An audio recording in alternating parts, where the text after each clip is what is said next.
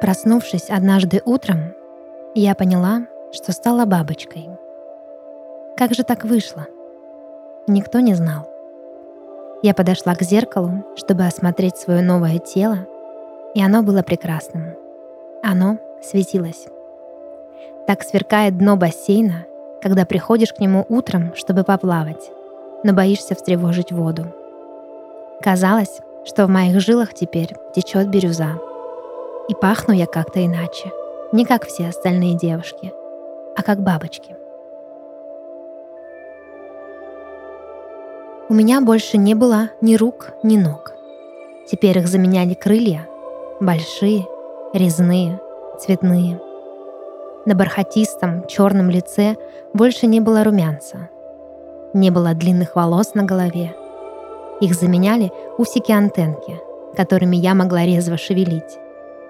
А когда я расправляла крылья, они переливались всеми оттенками неба.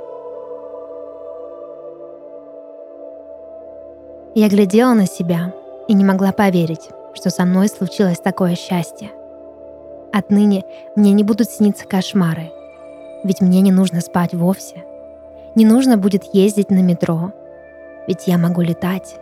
А главное, теперь нет предательского тела, от которого в последнее время у меня были одни неприятности. Уже не имеет значения цвет волос, рост или вес, много ли прожито, много ли нажито. Наконец-то я стала идеальной. Удивление все еще не отпускало меня, когда я, уже рассмотревшая себя всю, поспешила к постели, где тихо спал мой друг. Я хотела разбудить его и обо всем рассказать, так как чувствовала себя блаженно и радостно. Я приземлилась на едва вздымающееся спящее плечо и сложила крылья. Еще вчера я засыпала, будучи человеком, маленькой гусеничкой, а сегодня кадры прошлой жизни виделись мне словно через калейдоскоп. Робкая, хрупкая, живая. Я стала еще тоньше и еще невесомей. Теперь вместо слов я могла расплескать вокруг хрустальную бирюзу своего нового тела. И комната отныне стала для меня мала.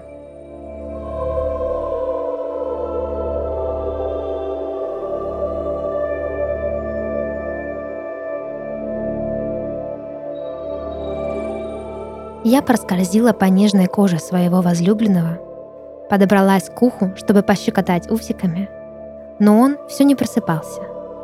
Тогда, резво размахивая крыльями, я начала порхать по его сонным векам, путешествуя от ресницы к реснице. Будь я человеком, то уже бы шепнула что-то на ухо или в шутку толкнула, да взъерошила волосы. Но отныне мне были доступны лишь едва уловимые жесты, сравнимые разве что с дуновением ветра, что просачивается в полуоткрытое окно. Внезапно тяжелое сонное тело зашевелилось. Резким движением мой друг перевернулся на постели и раскинулся в разнеженной позе, занимая место, что раньше принадлежало мне. Его движения сотрясали пространство, а звуки дыхания казались раскатом грома. Мои крылья затрепетали, чтобы удержать равновесие моего нового хрупкого тела. И пока друг мой устраивался на новом месте, я осторожно приземлилась на подушку прямо рядом с его лицом. Он открывал глаза медленно, нехотя, сладко причмокивая губами и глубоко вздыхая. Увидев меня, он на мгновение замер и прищурился. Кажется, он совсем не ожидал нашей встречи и, конечно же, совершенно не понял, кто перед ним. Очень осторожно, боясь спугнуть меня, оторвал он голову от подушки и поднес указательный палец к моим крыльям. Доверчиво я перебралась на предложенный мне плацдарм и кокетливо зашевелила крыльями. Он поднес руку на которой я уже исполняла для него замысловатые пируэты, к лицу и стал внимательно рассматривать каждую жилку моего тела. Удивление и восторг перешептывались в пространстве. Мой друг улыбался и был явно доволен находкой. Он пускал меня бродить по его ладони, перепрыгивать с пальца на палец, подносил меня к своим губам, и я ласкала его бархатом своей кожи. Мы общались невербально, занимались любовью с помощью одних лишь прикосновений. И мне думалось, что моя новая жизнь может оказаться намного лучше, чем я представляла, проснувшись сегодня утром.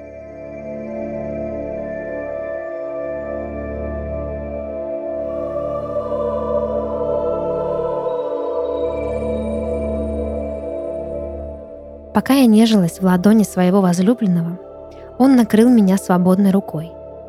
В мгновение ока я оказалась в темнице его сжатых пальцев. Он держал меня крепко, но не касался, так, чтобы удержать внутри, но не поранить.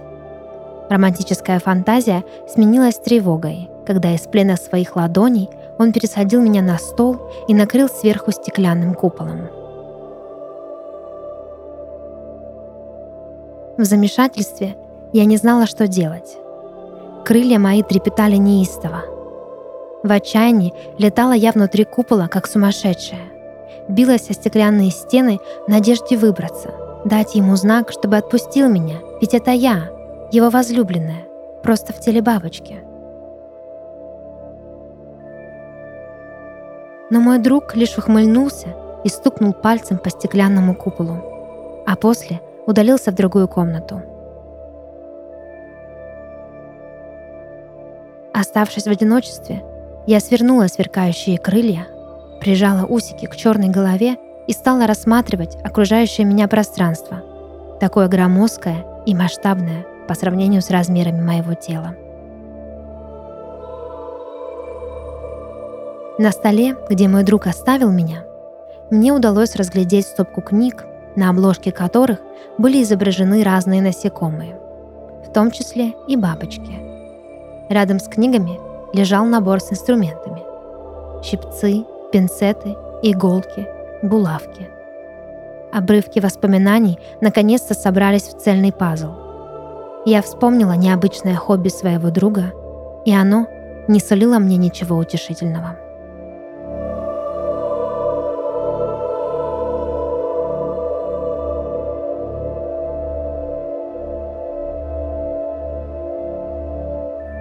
Приподняв стеклянный купол, молодой человек осторожно коснулся своей находки кончиком пальца.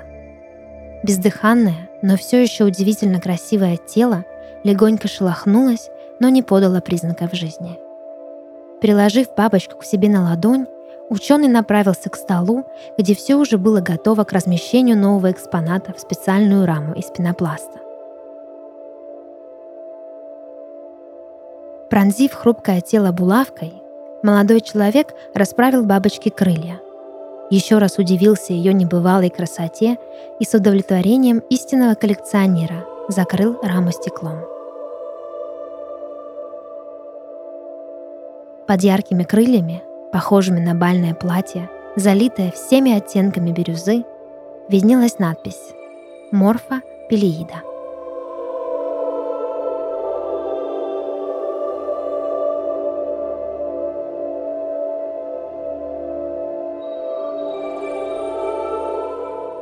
Спонсор выпуска – пятый международный фестиваль оперы и балета «Херсонес». С 28 июля по 1 августа в Севастополе пройдет пятый международный фестиваль оперы и балета «Херсонес». В этом году участником фестиваля станет Мариинский театр под управлением художественного руководителя и дирижера маэстро Валерия Гергиева. Фестиваль является знаковым событием отечественной культуры – и занимает видное место среди российских фестивалей классического искусства. Событие пройдет на фоне античного облика древнего города Херсонеса, входящего в состав всемирного наследия ЮНЕСКО. Звезды российской и мировой сцены оперы и балета исполнят великие произведения под открытым небом. Билеты можно купить на сайте фестиваля. Ссылка в описании.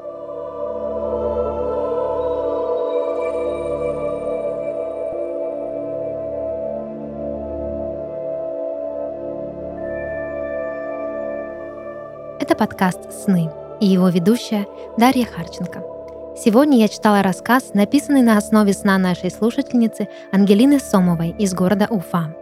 Если вы хотите, чтобы ваш сон прозвучал в подкасте, присылайте его к нам на почту. Ссылка в описании. До новых встреч и сладких снов!